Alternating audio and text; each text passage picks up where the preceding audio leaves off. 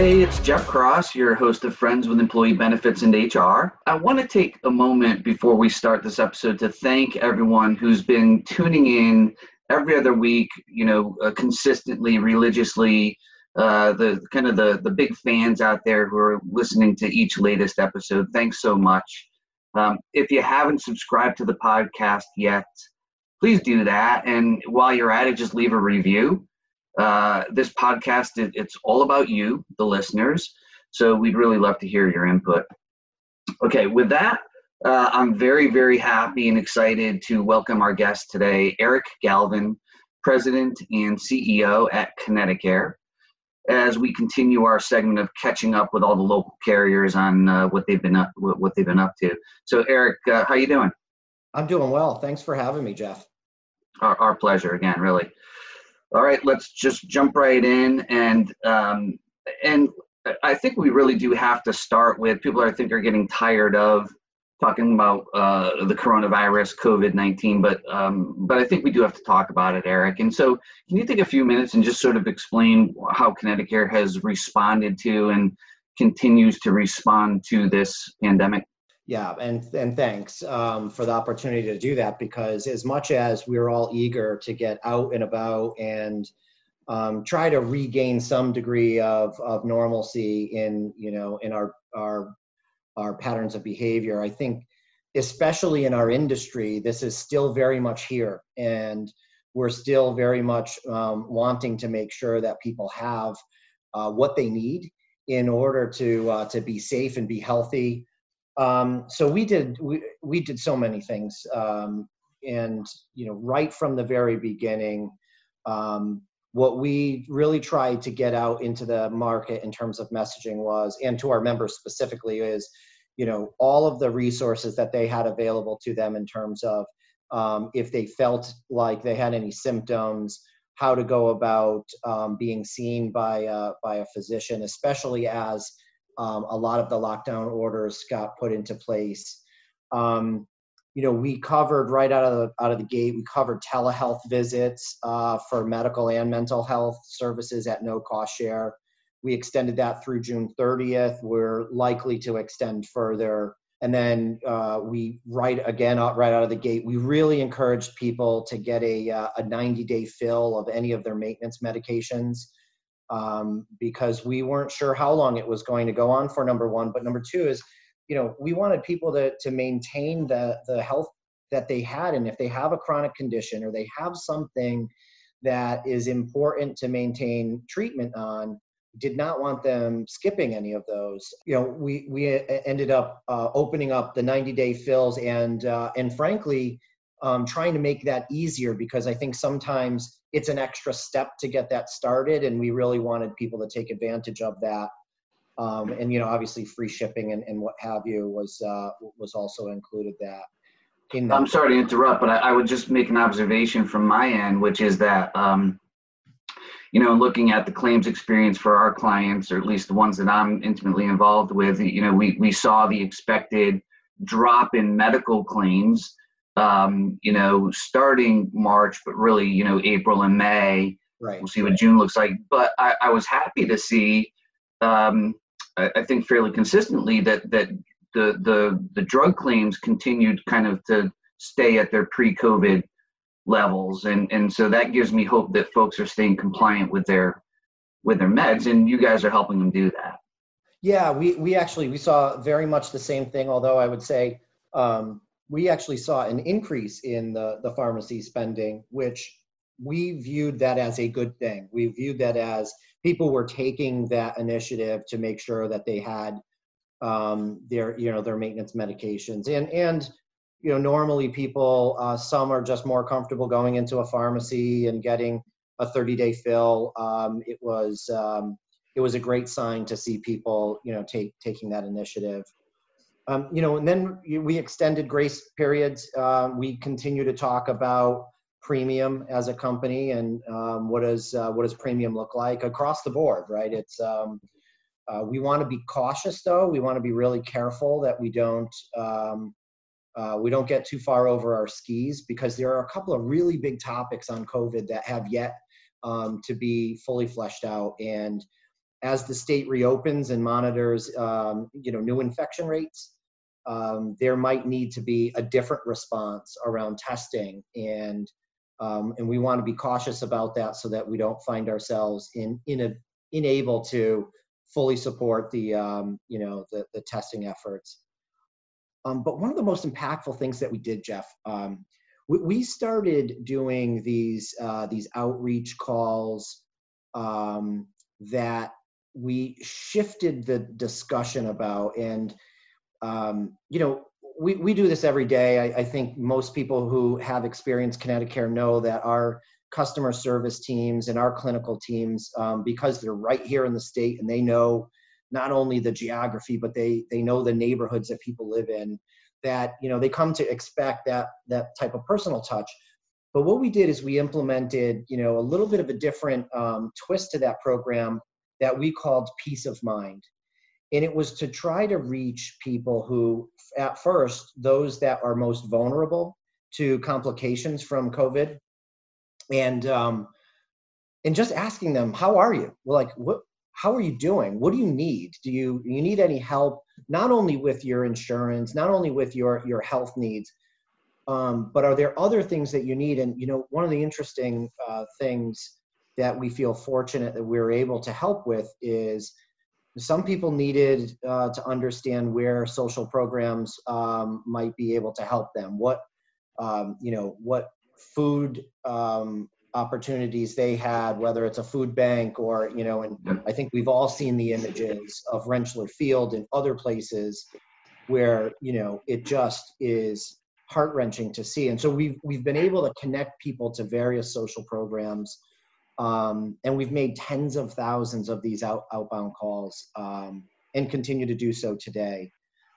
Um, I, I, I, think I, I would highlight that. I mean, that's you being, you know, you, outbound calls, outreaching Connecticut to those those members at risk. I think that's great. Yeah, and then what what we've uh, shifted it to because you know we've made contact with most of those individuals that are you know that would be considered high risk. Um, then we kind of went down into the into the rest of the um, the customer base, and you know targeting the conversation a, a bit differently based on what we believe their um, their needs would be. So, you know that those are the those are the most uh, I would say visible. Um, that plus all of the information that we were pushing out through social media, direct email.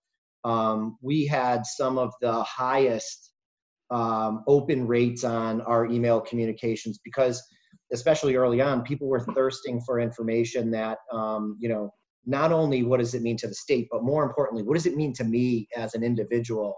So we were happy to be able to do that. Um, and, um, you know, and we continue to think innovatively, innovatively about what else do we need to do? How do we help our first responders? We, we provided meals to a lot of uh, um, emergency department workers in, in uh, a couple of different uh, geographies.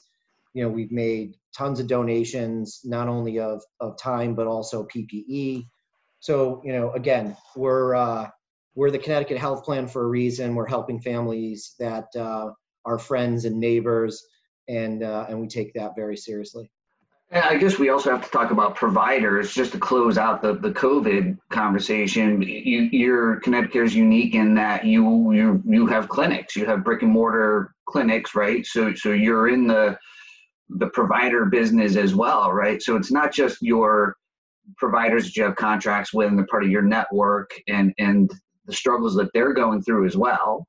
Um, but your own clinics, how, how, how does this impacted all that?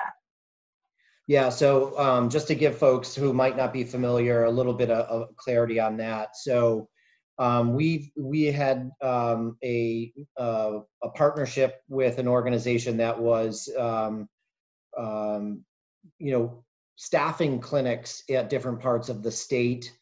Um, you know, they continued to try to provide service, uh, even amidst, you know, PPE shortages and what have you. And then, you know, our, we also have our what we refer to as our retail locations, our brick and mortar. Uh, that we have six of them across the state, um, and these are are centers that people are able to go and get um, service. certainly if they want to you know purchase a product we're able to help them with that um, but then also we have a whole host of services um, many of them oriented towards a fitness and wellness and um, you know we did have to close those we uh, we have some plans to reopen them likely not to include any of those group wellness or group fitness um, programs for some time just out of abundance of um, of safety. Um, but we do have plans to reopen those uh, those retail centers over the summer, and um, and, and, you know, it's it's interesting, right? In this in this digital day, in this digital world, um, one of the things that our customers have enjoyed the most is being able to have a face-to-face conversation when they have a, a question that might be a little bit more complex and just drive to one of our centers and, uh, and, and get that resolved. So yeah, so it's it's been multifaceted, Jeff. It's um, and you know we we continue to to um, have all of that staff um, helping our customers. They're doing it telephonically today. Looking forward to having them return into the offices.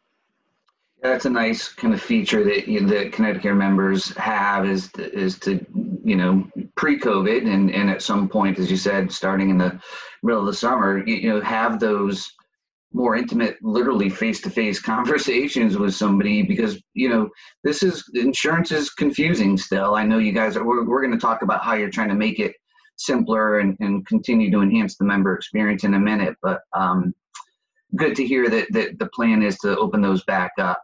Sounds like folks are missing it. Yeah, that's the feedback that we're getting is, you know, hey, can I just come down um, and can you help me like you did the the last time? You know, explain yeah. this one situation or what have you. But um, yeah, yeah, and they, you know, th- those centers um, for for those of your listeners that you know are familiar with Net Promoter Score, those centers have like 90 plus percent Net Promoter scores. I mean, the the the, the experience that people get, it, it's sort of Genius Bar like service. Um, for those uh, who are who are Apple customers, and um, and you know there's a whole cohort of people that that love that, and and it's it's also you know to your point about the customer experience, it's let's have all of those modalities available. You know, if someone wants an in person, great, they can come in person. If uh, if they want telephonic, if they want pure digital, it's it's being available across uh, that array of modality yeah, everyone's different, so they they want to get their information, in, you know, in, in, the way that they want to get it. So that's great. Uh, so we have to move on though to uh, because you know before COVID um, and and and throughout and and beyond, you know, you guys are working on on making health insurance first and foremost, you know, a better experience, but but more affordable. Okay, so all of our clients they want to offer competitive health insurance programs, but they don't want to break the bank and you know eric you and i know that the cost of health insurance it's not you know it's it's not driven by administrative expenses it's driven by the cost of health care and, so uh, at the end of the day you know we're always looking for for business partners carriers that are tackling the underlying cost of healthcare. So, so kind of a, talk a little bit about what you were doing, are doing around around driving down the cost, around flattening the trend line, and in in that, and this is kind of a loaded question, so you know I'll I'll I'll shut up for a while after I ask it. But your ACO strategy and pay for performance and move to value, you know, kind of where, where's ConnectiCare in the evolution of that? And Jeff, great, it's a great question because you know I think you and I uh, agree that if we are not able to really um, impact the cost of delivering care that the current affordability crisis, as I, as I would call it, will continue, and we have to get on top of this, not only as a uh, as a health ecosystem, but frankly as a state and a state economy to make it an attractive place to be and, and do business and and um, you know raise your family, et cetera. So you know what ConnectiCare has done historically is, and and we've had ACO arrangements. We, we call them provider collaboratives. They've been in place for many years. Um, and what we do with those collaborative arrangements is um, we try to encapsulate the, uh, the, the metrics and the performance relate that come out in those metrics um, that that center around both cost but also quality. And, and in fact, in, in many cases, quality is a gate so that there's not the temptation to take a path around cost that um, that actually drives a poor quality result. So we really want to make sure that our provider partners um, we're lockstep with in the way that we view quality um, as a pathway to producing a better cost outcome. Um, I will tell you that those that those types of arrangements are, in my view, sort of incrementalism. Right? We will we will over time continue to make incremental uh, impact and cost changes. But what we need now is we need a step function change. We're at a point where I think young clients, whether you know they're clients that we share or they be um, you know state governments, whether they be um, labor unions, whatever the case might be, right down to the individual, um, we need a step function change in the, uh, the, the cost of care. And so, you know, the ways that you you get there are really starting to look at you know a population and um, a delivery system, doctor, specialist, hospital, um, having a shared accountability with a, a payer like ourselves about the cost and quality for that individual. And Connecticut has been a market that has not really been keen on moving from a very fee for service, you know, very traditional oriented um, payment mechanism to something that is more kind of shared risk. Um, and we continue down that path. Um, in fact, we have a couple of newer uh, relationships. I, I, say newer relationships to clarify. Um, newer contractual relationships with partners we've had for many years where we've been able to show them how they can be successful um, and in some instances like in, in a covid situation where they can protect some of the revenue that they would have otherwise had to do without in a pure fee for service world. And so um, so we have a couple of those relationships that um, that are, are, are working and uh, we've had a little bit of time to uh, to see how they're they're performing. So we're happy about that. Is that Eric because because part of their uh, part of the payment to them is is because it's not fee for service it's around the, managing the overall health to a to a target to a target outcome right and the, the, and so even if they're not seeing a patient in person if they're still engaged and they're still successful in managing the health they're still reimbursement happening there. Is that is am I getting that right? Yeah, you're getting that right. And and what it requires is a pivot in the internal discipline and capability of a, a delivery system. And and what I mean by that is if you have a primary care doctor that you're um, that is a part of that delivery system and that's what you're keying this this you know attribution to um, that primary care doctor isn't going to necessarily have the time to check on all of the specialists or to check on whether or not a you know potential surgical uh, um, treatment whatever the case might be whether it happened whether it, it went well what have you. There's a lot of burden on our primary care physicians That um, is another aspect that we really do need to tackle. And the more sophisticated delivery systems have care coordinators. They have other apparatus that can help keep the um, the patient well cared for and the outcome that we have mutually agreed on with the delivery system and um, and so it's trying to bring those kinds of assets um, which in some instances we provide to the delivery system and in others um, they, they have their own and so I, I bring that up because yes, there's there's revenue that continues to come in, but there's also an ability by that system to ensure that they're able to take care of all of the needs of that that customer. Um, and only when absolutely necessary do we, you know, access, um, you know, specialists or other types of therapies that might be outside of that delivery system. So, um, so that, that's how we've uh, that's how we've approached the you know the what I would call as an evolved view which many other parts of the country have uh, have had in place for for a while, for a long time. And in fact, in our New York market and in our in our uh, Massachusetts markets, you know, th- those are um, those are a lot more commonplace. Um, and so the the capability, the knowledge, the resources, they've been in place a little bit longer. And, and you look at a market like like Massachusetts, which I don't think any market is perfect, but you know, in Massachusetts, there's been an ability to really try to flatten the increase, the steepness of the increase uh, of, uh, of, of cost of care um, because of a lot of that um, payment arrangement and, uh, and because of a lot of that infrastructure that's in place. So we're doing those things. Um, we're also internally, we have really over the last three or four years built an incredible um, clinical capability that we total population health is the you know is the is the fun industry phrase to say we look at the total person we take care of the total person.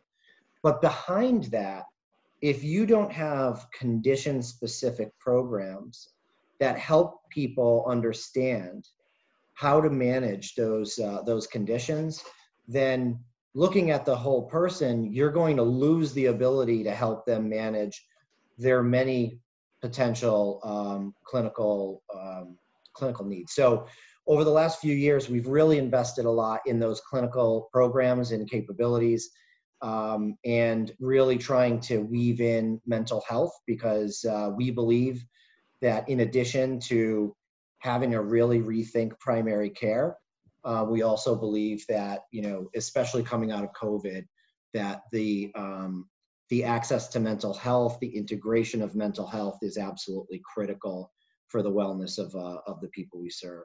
No, no doubt. I mean, it, the the data is clear that folks who aren't managing their mental health well, their total cost of care, it's all interrelated.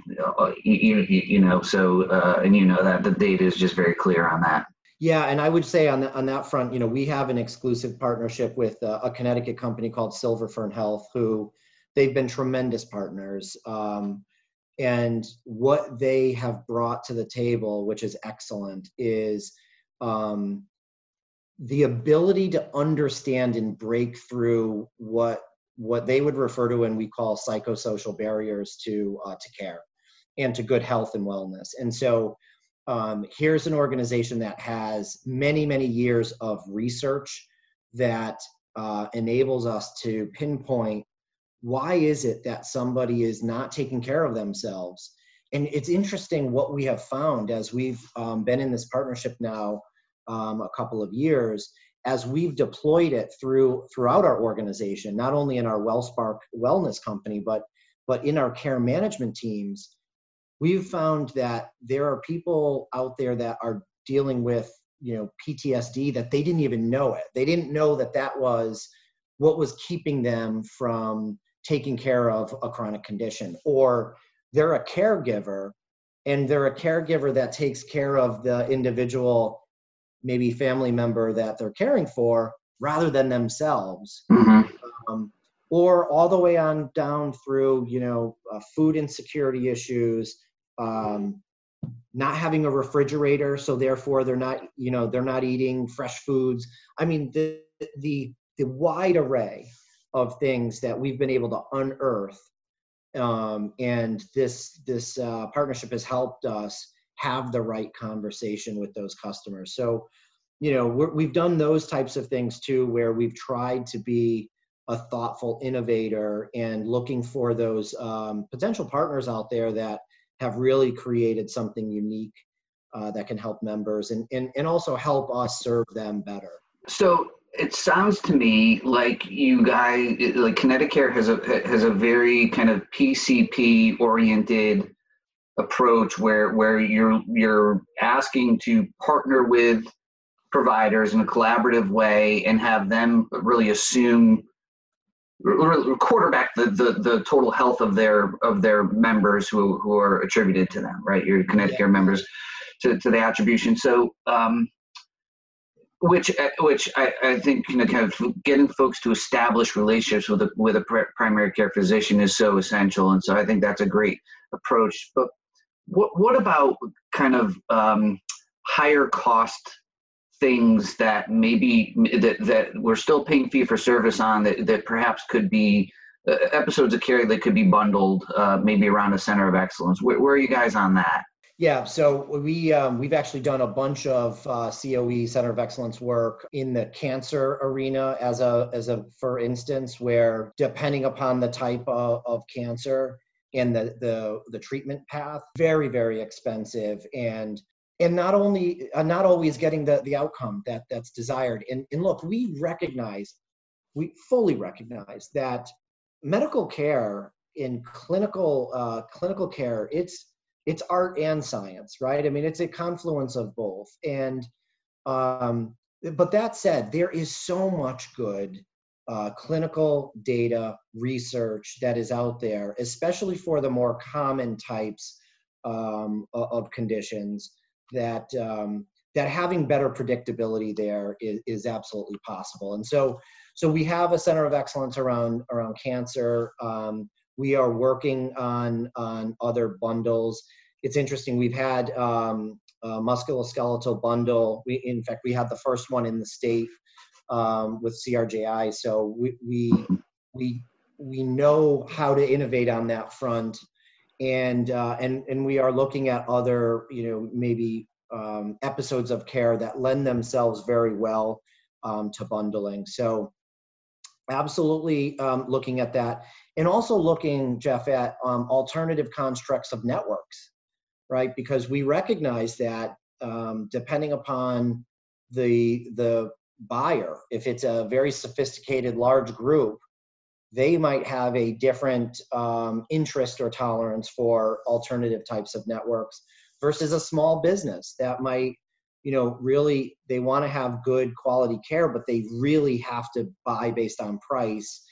And uh, and so we have um, we have a a strategy around what is that array and how do we make that available to those um, who it makes the most sense. So everything from you know micro networks all the way on through tiered, um, and uh, and then you know we've had our passage network that um, you know really relies on as you described it really relies on the primary care and the high performing primary care practices um, that we know we get better um, quality and cost outcomes with uh, with those groups and so um, that passage network has been out there it's been a lot more popular in medicare than it has been in commercial i think coming out of covid um, I think that there will be a lot more interest in that because there's a lot more uh, price sensitivity. No, no, no question. We're, we're, you know, we're seeing that there's uh, employers that are in now just, you know, many of them just in survival mode. And so they look at their usually second highest uh, cost line item in their budget, you know, their benefits, and they, and they've got to do something about it. So, uh, so, so I'm, I'm assuming is maybe stuff to tell with it mostly being uh, in the Medicare um, market, but is the passage network trending at a, a, flatter rate, a lower rate than than the broader full blown ConnectiCare network? Yeah, slightly, right? Yeah. The, the, thing about passage is it's a it's a very healthy reset down of uh, of um, you know the total cost of, of care because you have those better performers. Now you know what does that do? That that does it's essentially tiering at the point of sale rather than tiering at the point of uh, using the, the care. So it's a little bit more customer friendly and, and client friendly because they're they know what they're getting into at the beginning versus some and you deal with it every day jeff right? Some folks just they don't fully understand a tiered network until it comes time to access that care and they're saying well wait a minute i didn't realize that. I didn't realize that i couldn't go to you know x facility. And we, we really do try to avoid that. And that's one of the reasons again i'm you know sorry to be a bit of a commercial but th- that's one of the reasons why our extremely strong customer service um, is uh, is essential because you know and I, i've said this you know in the past that they know the difference between East Hartford and West Hartford, and that there's a river in between and then a city. And frankly, people in East Hartford, they don't want to cross a bridge to go and access care. They'd actually rather travel probably further east um, to access that care. And we recognize that. We and our people recognize that um, and, and try to really steer them in a direction that is uh, more comfortable to them. So that that could be. I think that's a good segue, and and um, because I do want to get into the member experience and how you're helping members navigate through the healthcare system. That's just so important. Uh, just to just to close the loop though on the on the cost of care. Yeah. Um, you know what a lot of people don't realize the way i see it is that there's an there's actually an, an inverse relationship between quality and cost. It's not the you get what you pay for world in healthcare because the the, the better outcomes are avoiding waste. They're avoiding post procedure infections. They're avoiding readmissions. They're avoiding trips to the er and so usually uh, i would say you tell me if you agree with this usually the better quality, the better outcome, the lower cost. Mean, I know it's not always true, but is that is that the right way for folks to think of this? I think it's exactly the right way, and that's one of the reasons why, as you as you hear me talk about our ACO relationships, that I put quality before cost in that sentence because of exactly that.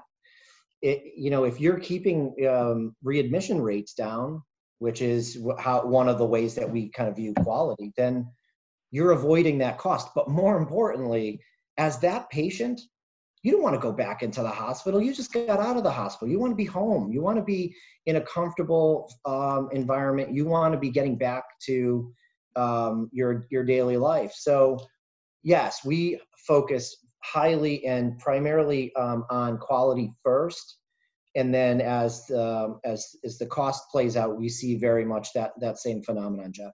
Well, so you started touching upon uh, we touched a little bit upon the mem- the member service, and and I and I know. Um, uh, as full disclosure, you know, as a as a eight year employee of ConnectiCare uh, before I joined One Digital, um, it, it, ConnectiCare is and always has been a member service centric organization. And so where you know traditionally insurance health insurance carriers really did not do well on uh, net promoter scores and the member services were had a, there was a lot to be desired there ConnectiCare really held, held its own and, and sort of stuck out. And that's one of the great things about the the local smaller local health insurance companies i think. And um, but I know you keep on trying to evolve that as well, right? And and where where we see things going is, you know, it's got to get beyond. Service has to go beyond. Okay, you know, I call and I, I get a live voice, and it's a quick speed to answer. That's great. Um, and uh, I requested a new ID card, and I've got it three days later. But it's got to be. How's ConnectiCare addressing this issue of helping people navigate through the complexity uh, and the stress? Of the healthcare system? Yeah, so I think it's important, and th- and this is something that um, I, I, don't know that many of your listeners would um, would necessarily know. So ConnectiCare is part of uh, the Emblem Health uh, family of companies, and the the reason I point that out is that um, you know ConnectiCare on our own, while we are you know a um, a pretty large company by by some standards. Um, there are a number of technologies out there that would be difficult for us to bring to bear on our own, and we've been able to leverage um, our Emblem Health uh, connectivity to have best in class um, technology. Some of it is uh, already in place, and some of it is um, is uh, rolling out on a on a, a, a cadence over the next few months. So, you know, things like being able to see every piece of information about a customer um, when we do have a touch point with them. So, you know, let, let's let's back up a minute and think about as a health insurer, there are so many reasons why we reach out to a customer.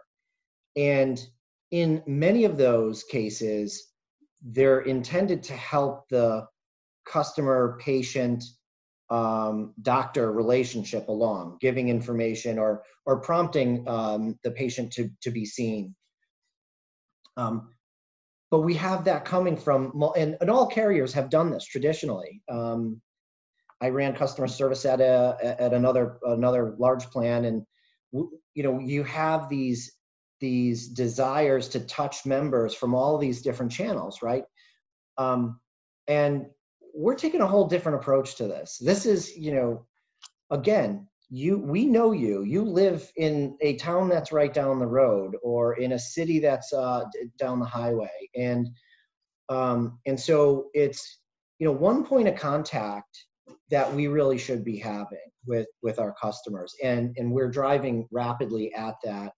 Um, you know, obviously, there's the whole array of technologies, and we we referred to it at the top of the the podcast around you know meeting people where they want to be met so whether that's brick and mortar whether that's telephonic or whether it's digital and, and I'm sorry, I'm sorry to interrupt, but Eric, but um, the, when you say one point of contact, does does can you elaborate on that? I, I because I could, I my mind could take me, like I could think of, hey, every member has a dedicated service person, and it, uh, that seems too good to be true. I'm sure, but but what is one point? Of, what does that mean? Yeah, so it's uh, and and there will be an array of this, right? Depending upon you know what what type of um, what type of plan a, a person chooses. So again, you know, we're known for great customer service. We've won Stevie Awards for our customer service uh, multiple years in a row. Um, so everyone gets that great service. Um, but when you do at its at its fundamental, if you do call in and you have a question and we're trying to reach you for 17 things i'm making that up but you know three or four things. We're going to try to bundle that all together all in that interaction. Or if we outbound to you and we need to reach you for three or four things that again ultimately support you getting the care in the right setting right we're going to take care of all of those things so there's not you're, you're trying to avoid handoffs, uh, is what you're saying. It, it's not only the handoffs; it's also the multiples. It's well, yeah. wait a minute, you guys just sent this, or you know, I just got a uh-huh. phone call last week on this, or whatever the case might be. Got it. Um, we really want to recognize that we need to fit into our customers' lives, not the not the opposite for sure. And um, so so that's at its basic, Jeff. And then all the way on through you know there are going to be those pieces of um, of our customer base that want that true concierge service. And we have it today. We provide that um, for other customers um, both you know in connecticut but a very large customer in uh, in the metro new york area. And we provide that service today where there's a dedicated team and they know intimately this customer's needs um, they know many of the people who uh, who call on a regular basis, and and so that you can build up some cadence. And then you know then there's sort of the ultimate, which is you know you pick up the phone and you call Eric, mm-hmm. and Eric knows you, Jeff, and knows you know you like to play golf, but you have allergies, and it's a real pain in the neck to try to balance that um, at this time of the year when you know maybe you're not getting your allergy shots. Right, and your golf game stinks and you're go- and you're off your golf game. And Jeff, we want you to hit hit the uh, hit, hit the golf uh, the golf balls as uh, good as you possibly can. So, right.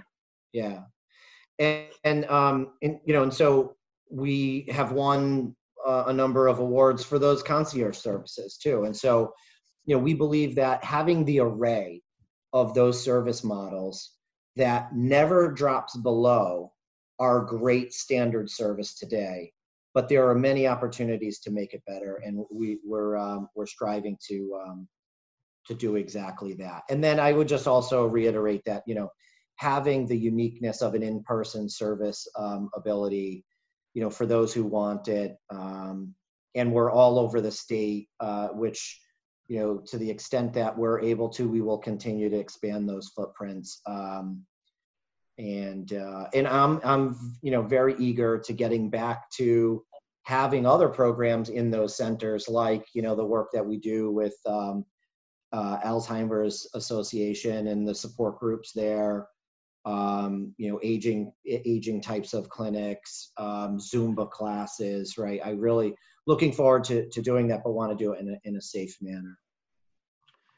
And I think you, before I interrupted you, I think you were starting to talk about the fact that so you you know you're you've got that array of touch points or data or, or access points so that and you were starting to talk about digital, right? So I think you were saying you you people look you could go to one of the brick and mortar retail centers and get in person service.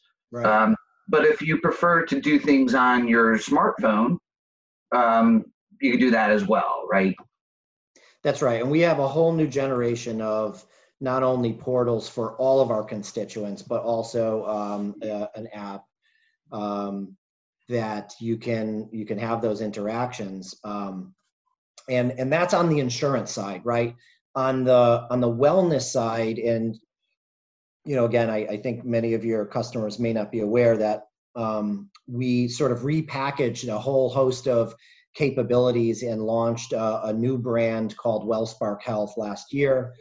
Um, and that is while um, there is is every modality from in person to pure digital, we have an, an extremely strong digital platform there that um, that ties into everything from you know device data logging, if in fact that's what uh, an employer is interested in, um, all the way on through incentives, um, uh, administration, and and it's um, and it's it's pretty customizable too, right? So you you know you can do a whole host of things through there, and we have a whole new uh, a whole new tranche of capability that we're bringing uh, into that platform. Um, and you know, it's important to note that that company, while it is part of the Emblem Health family of companies, and and it's it's run, um, you know, through the ConnectiCare leadership team, um, there is a very strong firewall between the data that comes into that organization and what happens on the insurance side. Um, mm-hmm. un, unless it's a client that has both our insurance and uh, and that wellness platform, there is never discussion uh, about it and and that just allows a lot of flexibility we have a lot of clients who um, you know have been on on that platform that don't have our underlying insurance and vice versa. Um, but that's something that isn't an enhancement to an employer's capability. And in fact um, while it's not embedded in in that base app there's a there's an add-on app that um, uh, enables um, you know sort of COVID uh, self diagnostic around you know condition uh, symptoms, um, attestation about you know maybe taking your temperature and I'm okay, I'm not I'm not having any symptoms, and then mm-hmm. contact tracing. So you know that's out there too as we think about what our um, our employer um, our employer organizations are dealing with as they think about coming back to work. The, the uh, Eric, the, the WellSpark. So can can any if if you're a ConnectiCare insurance customer, regardless of size, can you get access to the WellSpark programs and platforms, or there's or or uh, how, how, does that work? Certainly, if it's a ConnectiCare customer using WellSpark, it probably there's that solves a lot of the integration, data integration, and, and transfer uh, problems a lot easier, right?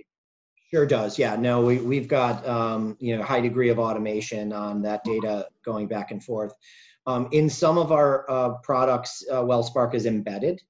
Uh, Great. And and where clients uh, more in you know in the space that you you tend to be in Jeff around larger um, clients, mm-hmm. that um, that's something that they absolutely have the option we always go, uh, we always show up to the market by saying, hey, we recommend that, that you put this in.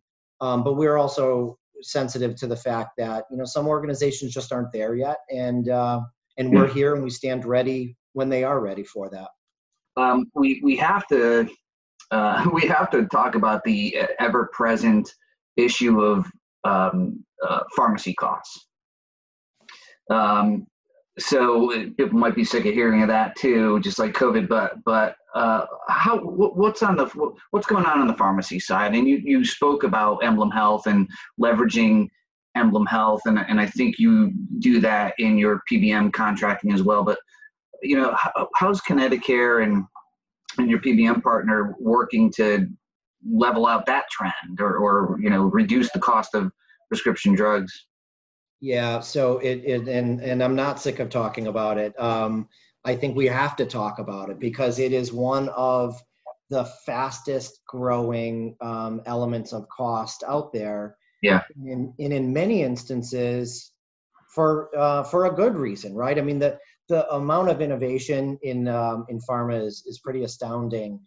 What is difficult is the amount of cost that it takes to bring those innovations to market, and then you know, not to get philosophical about it, but you know, there there is a a very real issue that we have to deal with not only as a state but as a country in terms of you know why does the United States um, tend to bear the vast majority of the, uh, the development costs. Yeah. Um, so so those more philosophical things aside, what we're doing. So number one, as as you as you rightly pointed out, we have a um, an overall enterprise contract with our, our, our PBM, our pharmacy benefit manager. And um, we have taken more and more and more steps with each, uh, with each uh, day and with each month um, in clinical integration of uh, information between our, our pharmacy partner and our clinical teams. Because what we found is one of the, you know, one of the key um, activities that we've engaged in is what is referred to as academic detailing, which at first I had no idea what that meant.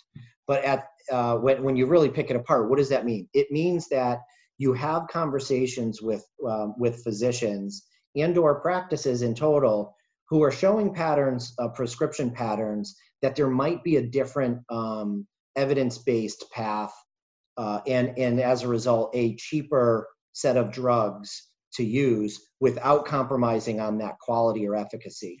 And so, you know, I think um, not being a physician myself, but having, you know, many colleagues and also friends who are, I, I think because the research is so crushing, there's so much research out there that when when physicians find a um, a therapeutic that works, they tend to continue to use it um, because they know it's dependable and what we're trying to do is supplement their capacity for keeping up with just dramatic amounts of, uh, of research and new product.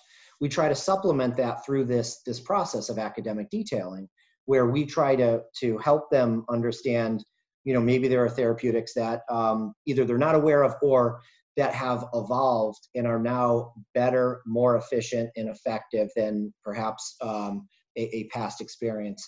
And so we, we try to do a lot of those activities because, again, keep in mind, we believe that the physicians are in the best um, are in the best situation to make those calls.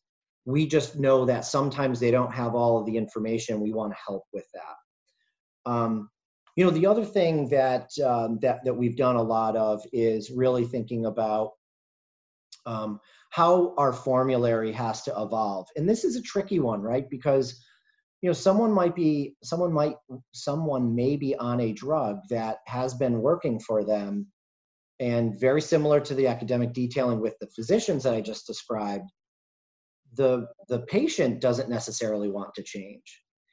And so it's really trying to help educate um, and and providing a path right to to having those individuals maybe change um, same you know ingredient maybe it's just a different manufacturer um, or trying an entirely different ingredient and, and seeing if it works um, and so those types of things lead to uh, shifts in the, the formulary and which drugs are preferred which drugs aren't yep. because what what we really want to do at the end of the day jeff is we want to create a structure that people could understand and navigate that saves them money at the end of the day and that's one of the reasons we get you know we we, we get you know very um, amped up when it comes to um, trying to move someone to a, a, drug that is actually cheaper because at the end of the day if it if it makes it um, more affordable for the customer and you get the same results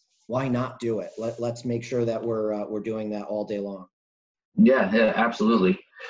Is is academic detailing? Is it is it a, a kind of a, a, a, nice way or a fancy way of saying you're you're teaching, right? You you're teaching both the providers because they're they're just it's information overload. You're trying to simplify them getting the most up to date yes. data on, on, on drug availability and different therapies, as well as kind of teaching the uh, the patient um, so that they feel comfortable with the decisions that with the, with the guidance that they're getting from their physician, right? It absolutely is, and it's and it's peer to peer too, right? It's not someone like me going to a physician and saying, "Hey, you should do this because of all of these reasons," and I read up on it. It's it's physicians that have the same kind of pra- practice experience that are having a peer-to-peer conversation um, and or pharmacists saying here's what um, options other options may be available to you. And it's interesting because when we first started doing this and we started it in the uh, oncology space we got a lot of pushback. We got a lot of pushback and i won't say from whom but we got a lot of pushback from one um, one system in particular. And you know, to their credit, they listened and they started they started digesting the information that we were providing, and they they have been the greatest partner on that front when it comes to um, us giving you know more information to them that you know again it's overload so that they might not um, be able to consume. So it, it, it, has been a lot of fun but also encouraging to watch that relationship um, actually strengthen because we're we're really trying to take a, a clinically oriented view to this and not a cost first oriented view it's everything that we talked about really i can even come back to you know the the uh, the pcp engagement uh, that, that you're getting with the provider uh, collaboratives right and then the academic detailing is about you guys bringing data to the table, right? Is that right? That's right, and we we see that in every corner of our relationships with uh, with the health ecosystem, whether it's a, a doctor, a hospital, what have you, is that data interchange, that data sharing, and in both directions, right? We have access to electronic medical records um, in a number of systems. That is an immense help because we're not we're not calling and interrupting their practice pattern by saying, hey, we need to see the medical record for X, Y, or Z so that we know the appropriate way to pay um, pay for this. Um, so those partnerships in the in the the way that we've been able to deepen them have been extremely helpful, and they result in a better outcome for uh, ultimately for the patient. Um, and those are all techniques that we're using to try to drive the cost down we've seen it seems like the the evolution was or i think a lot of people had the perception that you know uh, you remember the old you know you got bean counters at the insurance the old bean counter comment right? The bean counters are telling the doctors how to practice medicine and uh, we, we need people to rest assured that's that's not what ha- uh, what's happening here. You've got clinicians uh, uh, on your side that are working as peers with with the clinicians in your network bringing bringing information to the table so that they can develop best practices and, and manage the total populate the, the, total health of their uh, attributed members. Without a doubt. And you know i would tell you that the very talented clinical um, team that we have um, at our organization they all come out of direct patient care. And in fact some of them come directly from hospitals and their own and or their own practices. And so I my orientation and the rest of our team is oriented to listen to them first right? Mm because they they have just been in that setting to make the decision about about a, a, care treatment plan. Let's listen to them first and then let's figure out how to solve for the things like how the affordability works how the quality comes out at, at the end of the day. Um, the operational aspects. So it really does start from a, a clinical minded um, guidance and determination. And we believe that that is, you know, the way that it should be.